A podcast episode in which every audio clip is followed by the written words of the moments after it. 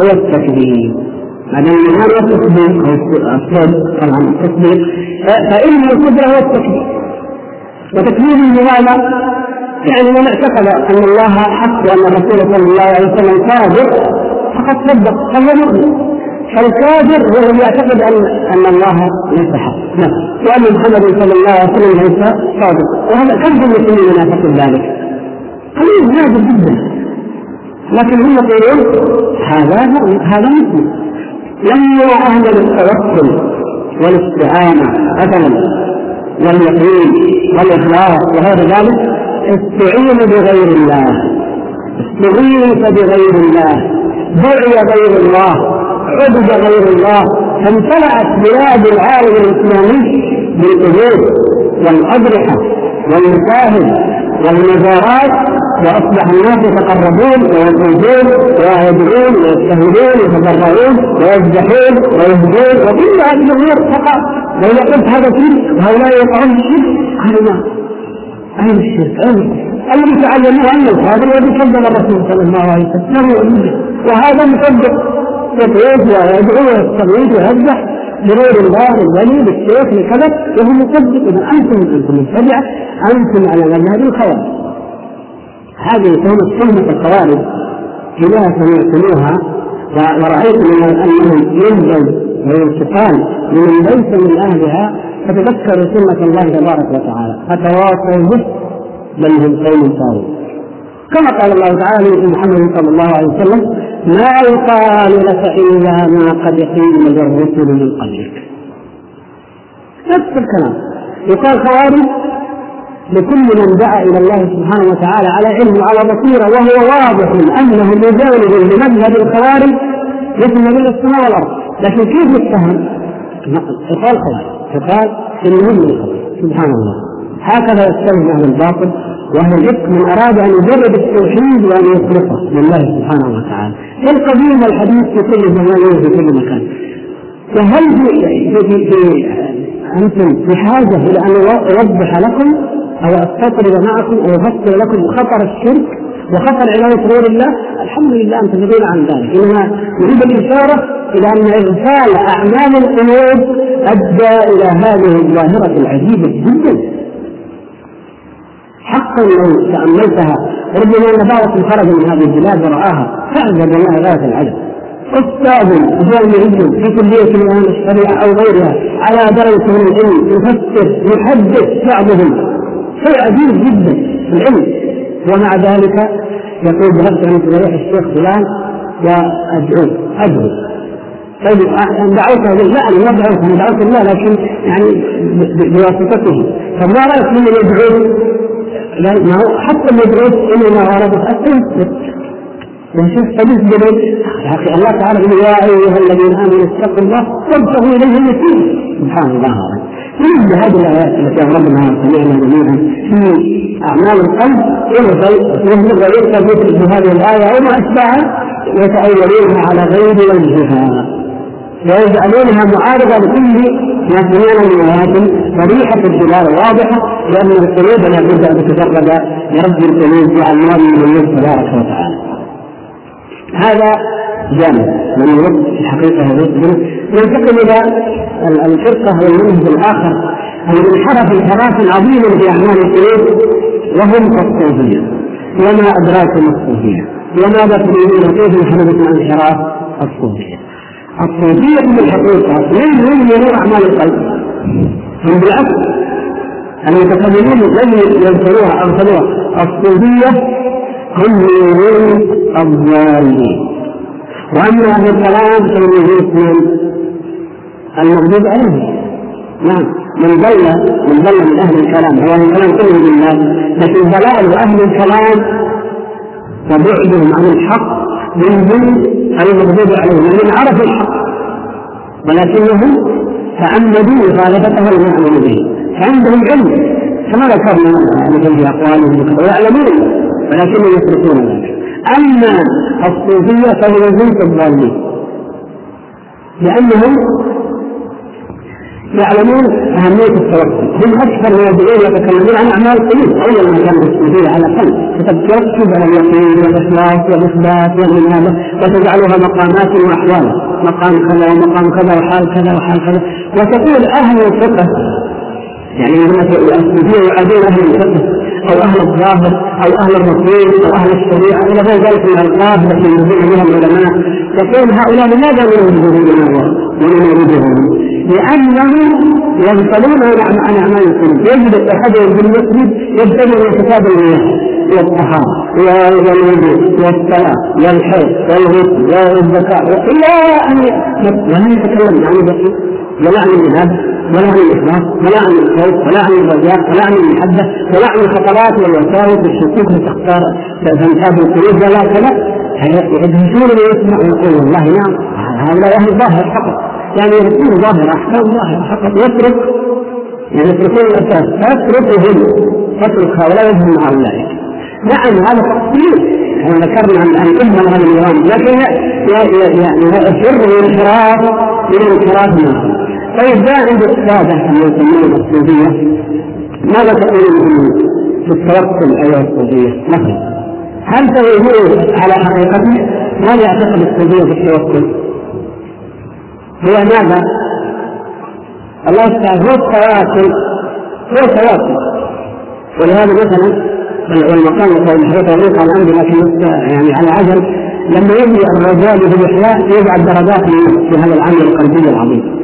يقول ان الناس هذا يعني لا أذكر نفسه إلى هذا لكن منهم عامة الناس وهؤلاء يعملون تهديد الاسباب يعني يكدحون من أجل ان يحصلوا على لقمة العيش قال من مقامات التوكل درجة من بعض الناس الذي يعتدي في المسجد.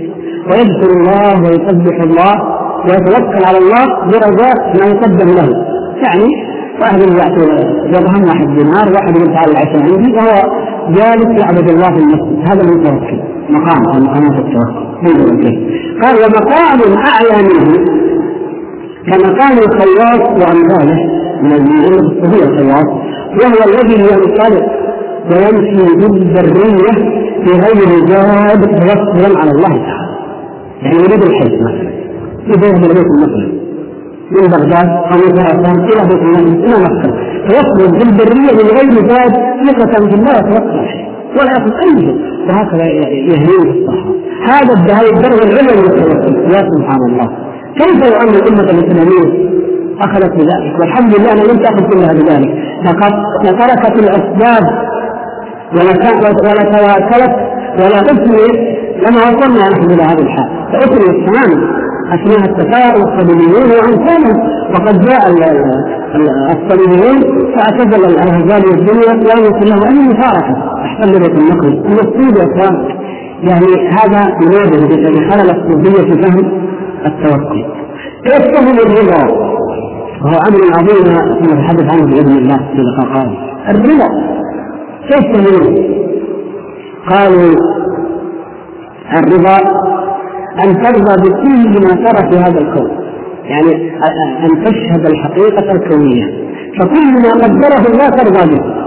يعني حتى الكفر وحتى الشرك والسحر والزنا والفساد والسرقة والظلم كلها ترضى بها لأنها من عند الله. فتشهد الحقيقة الكونية. حتى يعني أن بعضهم أتاه العزيز لما دخل هولاته إلى إلى بغداد فجاء شيخ من شيوخ الطريقة وأخذ يقود الفرس قال الناس شيخ وتقود فرس عدو الله. سبحان الله. يعني الحس العام مهما كان لا يصدق يعني هذا الشيء. لكن الشيخ اجاب لأن هذا من شهود الحقيقة الكونية. يعني قد يكون منافق في الحقيقة. نقول قد يكون منافقا لا شك من هؤلاء في لغتهم من العملاء لكن كيف هو إذا أفاد بما اصطلحت عليه السعودية من أن هذه عقوبة من الله. يعني معنى كلامي هذه عقوبة من الله على المسلمين بذنوبهم. فهو يحقق عقوبة الله يبدو مع أعداء الله الذين الله عاقب بهم اليوم. يا سبحان الله هذا الفهم. لو أن كل واحد من المسلمين فهم كان هذا الشيخ الضال لكان كل ما داهمنا عدو رحنا مع اليهود رحنا مع الصرب رحنا مع الأمريكان رحنا مع المجرمين في كل مكان يحاربون فيه أو يهاجمون فيه المسلمين. سبحان الله. لكن يعني هذا خلود غير كيف فهموا الرب كيف فهم الصوفية المحبة؟ قالوا المحبة إذا تعلق العبد المحبوب المحب بالمحبوب رضي عنه ولم يأخذه بشيء فأصبحوا حتى في عبادتهم ان تقربوا إليه بشيء يتقربون إليه مما يثير المحبة كيف؟ نحن احببناه فلا يؤاخذون في شيء لأن الله تعالى لما قال وقالت اليهود والنصارى نحن أبناء الله وأحباؤه فإن كانوا يعذبكم بذنوبكم بل أنتم بشر من خلق قالوا فإذا إذا أحب الله العبد ما يعذب ذنوبه إذا نحن نحب الله يحب الله فلا يعذبونه فكل ما يعملون هو تجديد المحبة فقط. فينبتون رجالا ونساء وكبارا وبرجانا وينسبون إلى ما يريد بالمحبه والعشق والهيام والغرام قصيدة امرأة نفسها يأتون بها قصائد مجنون ليلة نفس القصائد التي قالها المجنون في ليلة ما فيها صحيح ولا حرف ينشدونها ويتناغمون ويتمايلون عليها ويقول هذه تهيئ المحبة وتجعله محب أية محبة فإذا جينا إلى محبة رسول الله صلى الله عليه وسلم المحبة عندهم هي كما يعبرون عنها يعني حس حس النبي اللهم صل وسلم. عليه كيف؟ هو الأدب حتى في التعبير. فيقولون عشق الإلهي وعشق النبي وعشق النبوي المهم هذه المحبة هائلة يجمعون كما يعني هداهم المعرض على ما فيه من الله الحرف الأول لكن لما قال يقول أرى زين التصوف شر فقل لهم واهون بالقلوب يعني الحلول عند العقائد واهون به يعني كانه اهون من لديهم ويعني لديهم قوام مثل الحلول اكبر أقال الله حين عشقتموه كلوا أكل البهائم والقصور هذا هذه محبة الله هذا استمرار في الذنوب. كلوا أكل البهائم والقصور بلغ ورقة الكرام كما أورد بعض المصادر تكاليف بعض حفلات الصوفية يحضرها كالهرى كما يقول يموت أيضا آلاف الدنانير والمكونات والروائح والأطياب ويعني شيء عجيب جدا. طرف في ليالي الاحتفال بالميلاد. عيد ميلاد كما يقولون الرسول صلى الله عليه وسلم. شوف هذه البدع عيد الميلاد؟ فيعني بدق هائل جدا. يأكلون من هذا البدق ثم يقومون القصور ويتباينون إلى الفكر يعني قول هذا على ما فيه من الدين قال ينطبق عليه فقال الله اني اشهد كل اكل بهذه بهذه المعنى الطرف طرق فيه وهذه العبادة هذه المحبة. فإن أنكر عليه المنكر هذه بدعة. قال هذا ما يحب الرسول. اللهم صل وسلم. لا تستغرب من هذا خارجي. أو هذه. أو كذا. هذا لا يحب رسول الله صلى الله عليه وسلم. يعني لو كان يحبه لو كان يحب الله لاكل كما يأكلون فرقص كما يرقصون نسأل الله العفو والعافية. اذا هذا فهم من الحديث ولذلك من غلو في فهم المحبة أن يتولون الخوف فان الناس تخاف مره وهذا اللي قابل قابل به غلو الخوارج الذين أخذوا الخوف فقط أو عملوا المسلمين كما تقدم أخذوه وأغفلوا الرجاء. فالصوفية يقول الرجاء الرجاء يعني كما تقدم في كلام الهروي يعني تقدم في في الطحاوي لما قال الهروي الرجاء أضعف مقام اضعف مقامات الموجودين وبينا الخطا بهذا من خلال كلام ابن القيم رحمه الله شيخ الاسلام هم أخطأوا في الرجاء وفي الخوف وفي الرضا وفي المحبة وحتى في اليقين. اليقين عند الصوفية شيء عجيب جدا. أن يقول عندهم أنه يوم يرى النبي صلى الله عليه وسلم؟ يعني أتيت الإمام في الخليل بدعاء معين يتبعون بل يوصل الحال إلى أنه يراه يقظة. بل يوصل الحال إلى أنهم يدعون أن الله تعالى يخاطبهم وهم يسمعون والأمثلة على هذا كثير لا يجوز الإطالة أيضا. منها ولها مواضعها التي تصلي هنا إن شاء الله. إذا لما ظل هؤلاء وظل هؤلاء في أعمال القلوب نتج عند الأمة ما ترون من الحال إلى انصرفوا إلى الفقه المجرد يعني علم بالفقه المجرد والفقه في حقيقته هو هو العلم الشريف العظيم العلم هو الفقه الأكبر هو التوحيد. لكن انصرفوا إلى مجرد أحكام ومسائل يتعلمونها ويبنون فيها الدرجات والشهادات والمناصب وبعد مع بعد كامل وشديد عن تزكية القلب وتطهيره وتنقيته بالإذلال لله تبارك وتعالى والتشريع والخضوع والمنابة له وتوحيده كما أمر الله عز وجل. والطائفة الأخرى الذين يظن ينظر إليهم على أنهم هم أهل العبادة وأهل المنابة وأهل الذكر ولكن أين تجدهم؟ تجدهم في المغانم وتجدهم عند الأضرحة وتجد العمائم والمظاهر ولكن كما قيل في القديم يعني العمائم أبراج والأكمام أخراج والعلم عند الله عز وجل. هذا هو حالهم هم أصحاب موائد وأصحاب مناسبات وأصحاب احتفالات ويتكلمون عن أمور هي من أصل الدين عن المحبة وعن الرضا وعن اليقين وما أشبه ذلك والكرامات والولاية وكيف يوصل الإنسان بولاية الله وكيف الموضوع نفسه موضوع عظيم لكنه يتكلمون فيه بجهل وبدع وضلال. فضاعت الأمة بين هذا وبين هذا والحق والوسط هو ما كان عليه سلف هذه الأمة كما أخبر صلى الله عليه وسلم في الحديث المعلوم حديث الاستراق من كان على مثل ما أنا عليه وأصحابي. فلهذا قدمتنا الحقيقة ساعه كاملة لعل في هذا ان شاء الله إشارة كافية بإذن الله إلى ما نريد أن نحدث الإخوة الكرام عنه ونختم بعرض الاسئله نسأل الله سبحانه وتعالى أن ينفعنا وإياكم وما نسمع ما نقول. إنه سميع مجيد. شكر الله لفضيلة الشيخ هذه الكلمات الطيبة التي نسأل الله عز وجل أن ينفعنا بها. أما بشأن الأسئلة فهي كثيرة. ولكن اخترنا بعضها مما قد يجمع معناه البعض الآخر ومما له علاقة بموضوع المحاضرة. السائل الأول يقول فضيلة الشيخ سفر الحوالي نحن نعرف أن القلب من الناحية التشريحية عبارة عن عضلة تتصل به الشرايين والأوردة وأنها تضخ الدم.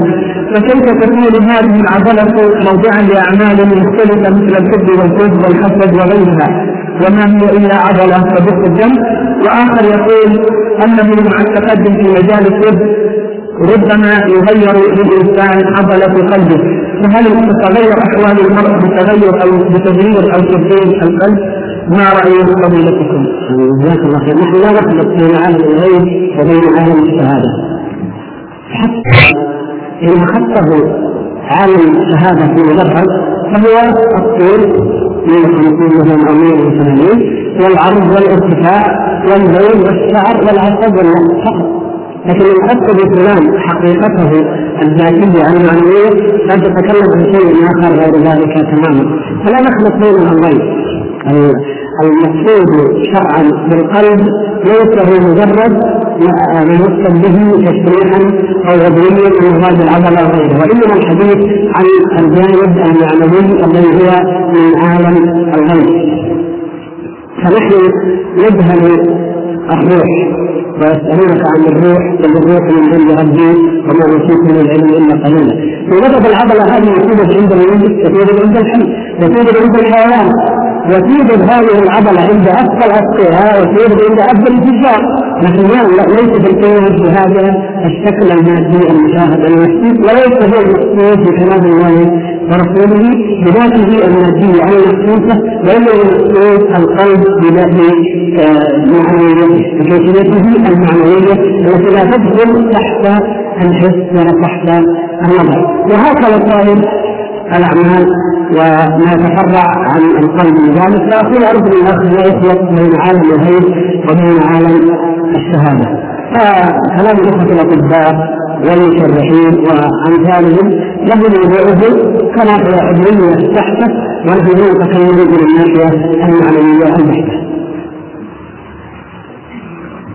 يا شيخ يقول السائل يا شيخ إني أعد نفسي منافقا حيث أني في الظاهر أمام الناس طيب ومنتج ولكني إذا خلوت بنفسي ارتكبت المعاصي وأنا لا أستطيع أن أذكر أن أتركها إذا تذكرتها. ماذا أفعل؟ هل أخبر الناس بمعاصيها؟ نسأل الله يعفو عنا جميعا ومن منهم من ليس كذلك يا أخي؟ يعني إذا كان بعض الصحابة يقول لو تعلمون ما اغلق عليه بابي ما يعني ما تكالفتم يكون معكم. هكذا وهم من أصحاب رسول الله صلى الله عليه وسلم. فطبعا لا يقصد بذلك إنه ينتهك المحرمات لكن المقصود كما في حديث حنظلة أن حالهم مع رسول الله صلى الله عليه وسلم غير حالهم مع الخلق. ونحن كلنا الرجل ليس حالنا في بيوت الله وفي حلقة الذكر ونعرفه الطيبين كحالنا في حالة الضعف أو في حالة الخلوة أو حالة غلبه الشيطان.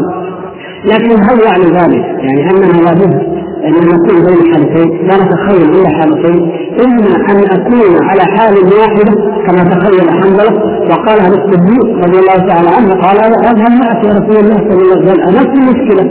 إذا كان نافع حنظلة القضية واحدة. يعني لا تخيل إن الإيمان الذي يبقى على حالة واحدة لا يقل ولا يضعف ولا يكثر لا في حالة الوحده والانفراد ولا في حالة الاجتماع ولا في حال اقبال النفس وتشوفها وتشوفها إلى الطاعة ولا في حال حرمها وعنادها هذا هذا شيء. أو أن نتصور النفاق والسكوت الذي قد يدفع إلى الخلود والعياذ بالله ويقول إن أنا منافق فأحسن أترك هذه الأعمال الظاهرة بل أقول للناس أنا ولو صليت فلن أفعل كذا ولو اتقيت ظاهرا فلن أفعل كذا لا يا أخي. ليس الأمر إلا هذه العله فيك أبدا. بل يعني نحرص كما حديث نحرص على أن نستدين هذه الحالة. أن نظل على هذه الحالة ما نفعل احرص على ذلك. فإذا ضعف فاعلم أن النفس طبيعته الضعف أما طبيعة النفس هي الضعف طبيعة الإنسان هي الأسباب وهي الجهد إنه كان ضميرا جهولا. وأن الله سبحانه وتعالى يريد منك أن تقارن هذا الجهل وهذا الجهل وتقوم النفس وتزكيها. ولهذا لما قال بعض السلف يا رب نفسي أربعين سنة حتى استقامت. يعني قبل الأربعين كان يظن أو كان يرى أنها لم تستقم بعد فهو في هذه الحالة لكن ما قبل. إنما جاهدها.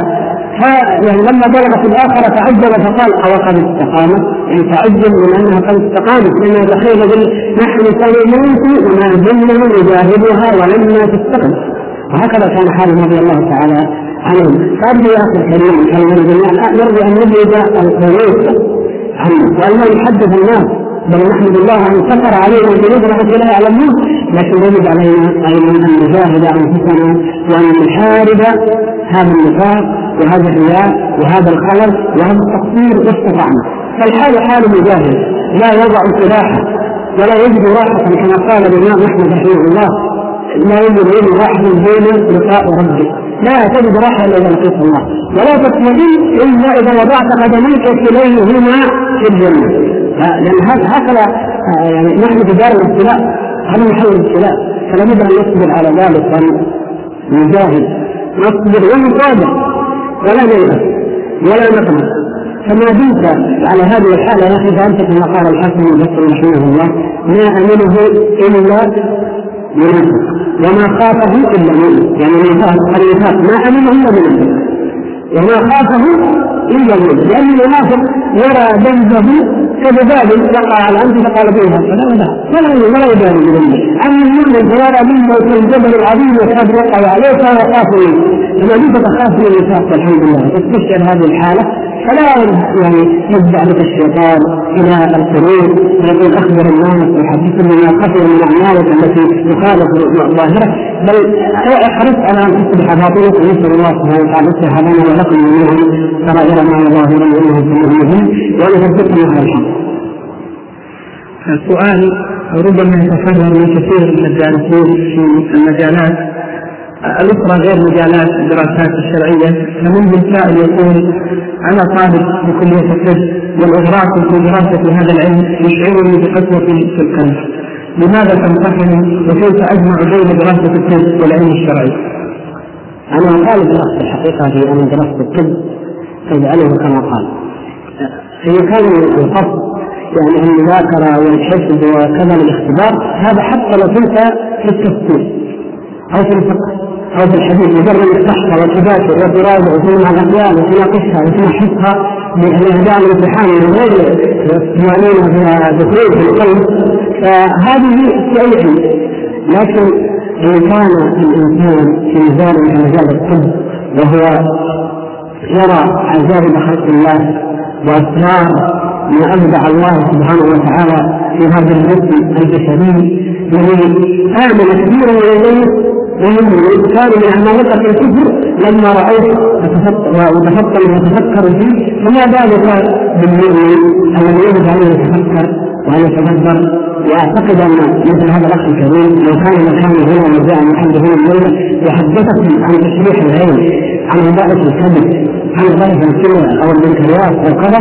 لخرجت إن شاء الله بمثل ما تخرجون به من إيمان أو أكثر نتيجه ما سمعت من آيات وأحاديث تحدثنا فيها الليلة وشاركنا فيها جميعا الحمد لله.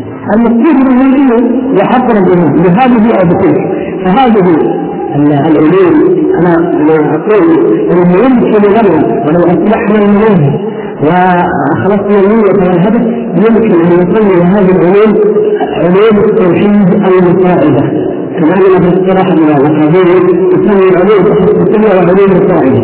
نجعل علم التوحيد الحقيقي أو علم التوحيد طبعا الاصلي كما نعلمه جميعا لكن علم التوحيد المساعد هو علم والتشريح والإيمان والجزية وغير ذلك لأنها كلها تأمل وتدبر بملكوت الله بملكوت السماوات والأرض الذي خلقه الله سبحانه وتعالى. نظر في آيات الله الآفاق في الآفاق وفي الأمر. سنريهم آياتنا في الآفاق وفي أنفسهم حتى يفهمون لهم من الحق الامتثال بكثرة من آيات وأحاديث تدل على ذلك. يدل على انه يجب أن نسال وأن ننظر وأن نتامل ونتدبر في السماوات في الأرض في الجبال في الإبل في الشجر في الماء حتى في الألوان جاءت في القرآن. حتى أشياء تتعجب حتى في مبدأ خلق الإنسان في فيما كيف يتخيل تكون النطفة كيف يكون الجنين كيف يتعلم الإنسان بعد أن يكون كذلك. فيري يطول شرحها وعرضها ولا تخفى على أمثالكم كله من يطول منها فأنا قد ليس مسألة السجن يوهم اما كان الأخ ينظر إلى ما بعد التخرج فأنا أرى من المشكلة بالنسبة للطب ما بعد التخرج. لانك تستعمل الثمان ساعات وفي مجال المنكرات مثلا ربما لا تستطيع أن تدعو إلى الله كما ينبغي لانك مشغول ذاتي بعمليات ومعالجات وشيء من هذا. فنقول أخوة الكلام علم ميسر لما خلق له ليست هذه العلم ميسره لأن تكون أو مخلوقه لأن تكون أطباء ولا فقهاء ولا محدثين ولا وعاظا ولكن الله تبارك وتعالى لا يعافيه. هذا لا يصلح الله ما ينبغي له أن ينصرف له عن غيره هذا مثل أعطاه الله الفقه والقرآن والتلاوة. وحسن العلم والتفقه في الدين. لا ينبغي له ان هذا فقه مثل مثل كان يكون لا. لكن لم يؤت إلا ذلك لا نقول أرض نفسك ودع ما قد ويسر لك واذهب إلى هذا الميدان بلا تحسنه ولا تسكنه فإذا تكاملت الامه كل منا قدم العمل يتناسب مع ما خلقه الله وجبله عليه وفطره عليه. وكل يدعو إلى الله فإن هذا لا تعمل فيها وهذا القضية في عمل من جهه وذاك من جهه رب قضيه يكسر على يديه ويهتدي على يديه ما لا يهتدي على وجه عدد من الطلاب علمه يحدثون أو يعظون أو يعلمون الانسان. السائل له سؤالان. الأول هناك عبارة في كتاب مدارج السالكين لابن القيم يقول هي بمعناها إن العبد سائر بين مشاهدة التفسير ومطالعة المنة أرجو توضيح هذه العبارة. السؤال الثاني ما رأيكم في كتاب الرعاية بحقوق الله للمحاسب وهل تنصح بقراءته؟ أما كتب المحاسب العلوم فقد حذر منها السلف وإن كان فيها حديث عن الوساوس والخطرات لكن كما عبر ابو حاتم الرازي رحمه الله وابو زرعه قال حسبنا ما قاله السلف فهو محذر منها لكن عبارة ابن القيم رحمه الله كان صالحة يعني هذه العبارات عبارات عظيمة عالية ومن أجود وأروع ما يعني أبدعه العلماء أنهم عندما يتكلمون عن أعمال القلوب أن يأتوا بعبارات ويأتوا مصطلحات يذهل لها علماء النفس المعاصرين يعني مثلا الصبر يتكلم عن اي انسان ممكن يتكلم عن لكن اما أن تقول ان الصبر واجب على عشرة أوجه أو على كذا.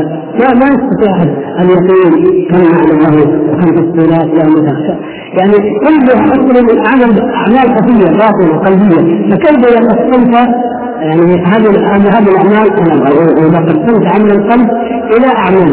فكيف إذا قسمت العمل الواحد إلى درجات وأنواع؟ هذا علم عظيم لا يمكن أن يتمكن منه وان يفهمه وان يدركه إلا الراسخون في العلم ولا شك أن السلف الذي يتكلم في هذا قد بلغوا الغاية ولا أظن أحد بلغ في مثل هذا ما بلغ ابن القيم رحمه الله وابن تيمية رحمه الله رضي الله تعالى عنهما وارضاهما.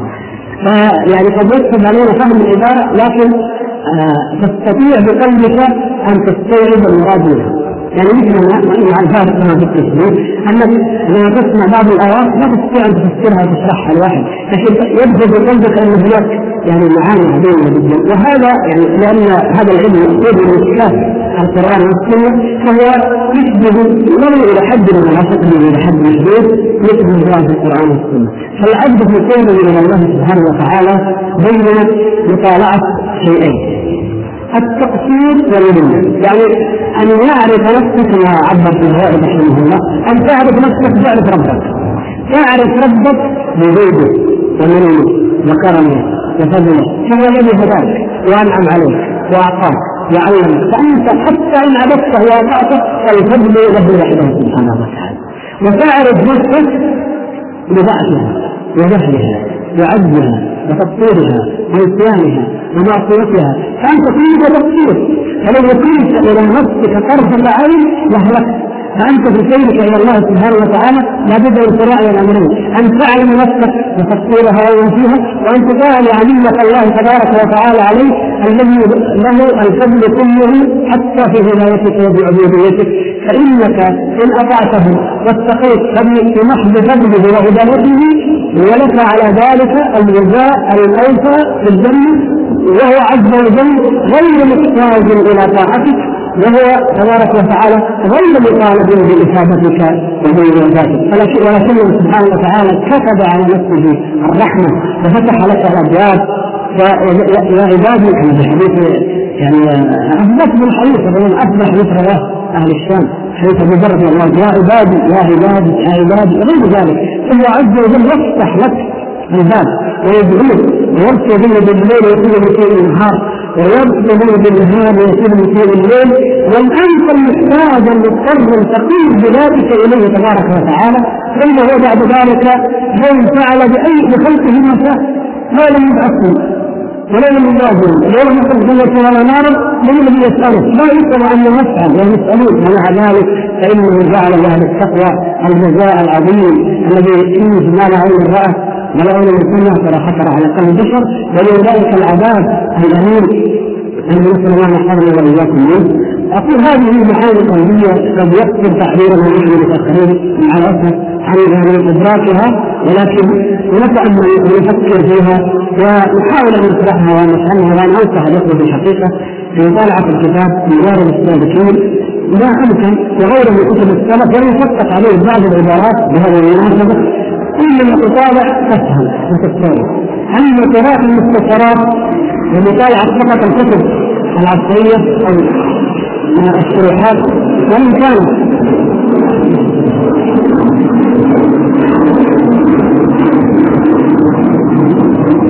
يعني كلام المعاصرين وان كان مأخوذا من كلام المتقدمين لا يمضي طالب العلم عن الظهور ونسقط المتقدمين رحمهم الله. يقول السائل إني شاب مستقيم. في بداية التزامي كنت أعتني بنفسي وإيماني كثيرا. ولكن مع طول الطريق بدأت في التكاسل وانقلبت وانقلبت كثير من الأعمال إلى عادات. ويشكو أيضا آخرون يعني بنفس الشكوى من أنهم بعد فترة من التزامهم شعروا بقسوة في قلوبهم. نرجو توجيه نصيحة لي وللباقين كما يقول السائل. الله يثبتنا واياكم هذه سنة الله. ألم يجعل الذين آمنوا ومن أخشع قلوبهم من ذكر الله ولا يكون كالذين أوتوا الكتاب من قبل فطال عليهم الأمد لاحظوا فطال عليهم الأمد فقست قلوبهم. لا شك أن في الأمد وإن كان هو مسلم مسلم أنه يؤدي إلى ذلك. ولهذا نحن نحتاج إلى ما جاء في الحديث تجديد الإيمان. الإيمان يخلق أن الإيمان يخلق في بيت أحدكم كما يخلق الثوب يقبل يبلى كالثوب إذا يتلوث الدنيا يتفتت في الوجه فالإيمان يقبل ويبلى في القلوب. يحتاج إلى تجديد نحتاج جميعا ان نجدد الإيمان. ومن هنا كان يجيء الانسان خمس مرات إلى المسجد وتناهض في كل مرة آيات غير الآيات يقرأ الإمام في هذه المغرب غير النساء وغير ذلك مثلا وفي نقطة من الزائد تختلف. ثم يؤمر الإنسان كما في الآية كثيرة أن يتدبر فيما يتكرر عليه. مثلا الليل والنهار. ليه نحن نتذكر في الليل والنهار؟ لأن تتكرر علينا أكثر الناس قد لا يتذكرها ولا مرة واحدة. والبعض يذكرها أيام من لكن المؤمن يحتاج كل مرة كل يوم كل ما حول له أن يتذكر أن الله تعالى جعل الليل والنهار خلفة لمن أراد أن يذكر أو أراد شكورا انظر إلى الليل. وما فيه من حكم العجائب. إلى النهار إلى طلوع الشمس إلى غروبها. ما جاء يوم أيام والناس يعني مضى على ما طلعت الشمس سبحان الله. دقة محكمة مبهرة عجيبة وكذلك الليل وكذلك في انفسنا يعني مجدات ومكونات الايمان إذا كانت فيما يتكرر فما بالك فيما لا يتكرر. فعلى الإنسان أن يحرص على تجديد ايمانه ولا شك أن الإنسان في بداية أمره بأول التزامه يعني الغالب في السائد أن يكون أصدق ما يكون أول ما يكون. بل السائد أصدق ما يكون أول ما يكون. كما جاء في حديث قتل 100 يعني عندما توجه بقلب بصدق بكلية إلى الله سبحانه وتعالى. لكن سبحان الله بعد أن يتوب ويطمئن ويدخل في نار الإيمان فترة قد قريب الغفلة ويبث الطائف من الشيطان وتدل الذين من في الشيطان وما أشبه ذلك. وهذا حال القلوب الذين لكن لابد من المصابرة ومن تجديد الإيمان بأنواع التدبير من ذكر الله من قراءه القرآن. المقابر من تفكر في السماوات والأرض من الاعتبار بمصالح الأحياء والأموات كل الانسان يحيى القلب إن شاء الله. السؤال قريب من السابق يقول هل عبارة من علامات قبول العمل إتباع الحسنة الحسنة صحيحة وعلى إطلاقها يقول لأني هذا العام وبعد انتهاء رمضان ارتكبت بعض المعاصي وفاتني صيام الست من شوال. هي العبارة كقاعدة عامة صحيحة لكن لا تعني أن ليس بكل قاعدة استثناء أو شواذ وأن معنى ذلك يعني لا تعني أن من أطاع الله تبارك وتعالى وأدى فريضة من فرائض الله خالصة من قلبه أنه يعصم فيقع في المعصية لا النفس عرضة للضعف وللذنوب وللتقصير وكل من آدم خطاء وخير الخطائين التوابون لكن من علامة القبول بإذن الله تبارك وتعالى أن يتبع الحسنة حسنات فإن وقع أتبع ذلك الذنب وقع في ذنبه أتبعه توبة فما دام كلما أذنب تاب فإنه لا يزال يتبع عنه الحسنة حسنة إن شاء الله تعالى. وليس المقصود أن يحسن فلا يقع في الذنوب. لكن ما دام يتوب كلما وقع هذا هذا أن قلبه حي. والمطلوب والمقصود هو حياة القلب. ولهذا يقول النبي صلى الله عليه وسلم في الدخول الجامعة العظيمة اتق الله حيثما كنت وأتبع السيئة الحسنة تنكرها كما كان في إمكانه صلى الله عليه وسلم ولا تعصي الله مثلا مطلقا. طيب هذا لا شك انه مطلوب أن لا نعصي الله. لكن في مقام الإرشاد العملي الواقعي الذي يخاطب النفس على واقعها وحقيقتها لا يمكن أن الانسان يعيش ولا يعصي الله. كل ابن آدم خطاء اذا ما العمل؟ العمل أتبع السيئة الحسنة تمشها فهذا من الاستقامة. كونك كلما عصيت الله تكفر هذه المعصيه بحسنة. هذا من الاستقامة وليس من الانحراف. أما الانحراف هو الخروج عن الطريق بالكلية من يستمر الإنسان أن يعصي ولا يبالي يعني يتوبها أو يستغفر الله تبارك وتعالى ويريد ويرجع إليه. يقول السائل بوب صاحب كتاب التوحيد باب من الشرك إرادة الإنسان بعمله الدنيا والسؤال هل إذا قام الإنسان مثلا بالتصدق وأراد بذلك دفع الضر عنه أو مثلا قام ليلة للدعاء في أمر دنيوي هل هذا من الشرك؟ أرجو توضيح ذلك وتفصيله. نعم هو كما ذكر بعد ذلك رحمه الله ذكر الحديث بعد الآية أولئك الذين ليس لهم إلا النار. ثم ذكر آية هود ذكر بعدها حديث تعس عبد الدرهم تعس عبد الدينار تعس عبد القطيفة. هذا يوضح الآية الحديث يوضح الآية وهو أن الإنسان إذا أراد بعمله الدنيا فلو أراد فعلا لو لم يرد من الزكاة والصدقة إلا أن يبارك الله له في ماله فقط. وهذه حالة تقع لكثير من الناس. وربما يتحدث بها التجار في مجالسهم. فيقول يعني خشيت أن لا أربح البضاعة الفلانية فتصدقت ذلك اليوم بألف وبألفين ثم ربحت في الصفقة ثم كذا. فقط مجرد والعياذ بالله كثير من الناس يعني يرى أن أن الصدقة وأن الإحسان له بركة. يدفع الله عنه البلاء به. لكن لا يريد بذلك الدار الآخرة ولا ما عند الله سبحانه وتعالى. فهذا حصر إرادته. وحصر همه في الدنيا فأصبح ممن يريدون حرث الدنيا وحدها ومن يريدون الدنيا دون الآخرة مطلقا. فيقع في هذا النوع من أنواع الشرك وهو اسبب ما يكون للشرك الخفي الذي قل من منه فنعم هذه حالة تقع وكثير من الناس يقعون فيها وهم لا يشعرون وهذا ينافي الإخلاص لله تبارك وتعالى وابتغاء ما عند الله عز وجل. يجب عليك أن تصوم وأن تصلي وأن تتصدق وأن تحج لله عز وجل. أما الذي يصلي أيام الاختبارات ينجح صلى يصلي لأمر كان يقصده لم ينقض الأمر لا صلى ولا صام فقط أو يتصدق من أجل أن يربح أو أو كذا هذا يدخل بلا ريب في هذا النوع من أنواع الشرك نسأل الله يحفظنا منكم وإياكم. منه دقيقه وجلاله هذا وفي الختام نشكر فضيلة الشيخ سفر الحوالي على على حضوره هذا المكان. وتشريفه إيانا وإلقائه لهذه المحاضرة التي تمس جانبا مهما بل أهم الجوانب التي ينبغي أن يعتني بها الإنسان المسلم ألا وهو القلب. نسأل الله عز وجل أن يصلح قلوبنا وأن يطهرها من الأدران والأمراض وأن يملأها بالإيمان وأن يرزقنا حلاوة الإيمان ولذته وأن يحبب إلينا الإيمان إنه سميع مجيب نشكر فضيلته مرة أخرى وندعو الله عز وجل له بالتوفيق والسداد في كل أموره ويشهد الله عز ويشهد الله عز وجل أننا نحبه في الله ونتمنى البقاء معه طويلا ولكن لمشاغله فإننا نكتفي بما ذكر فجزاه الله عنا وعنكم وعن المسلمين خير الجزاء. جزاكم الله خيرا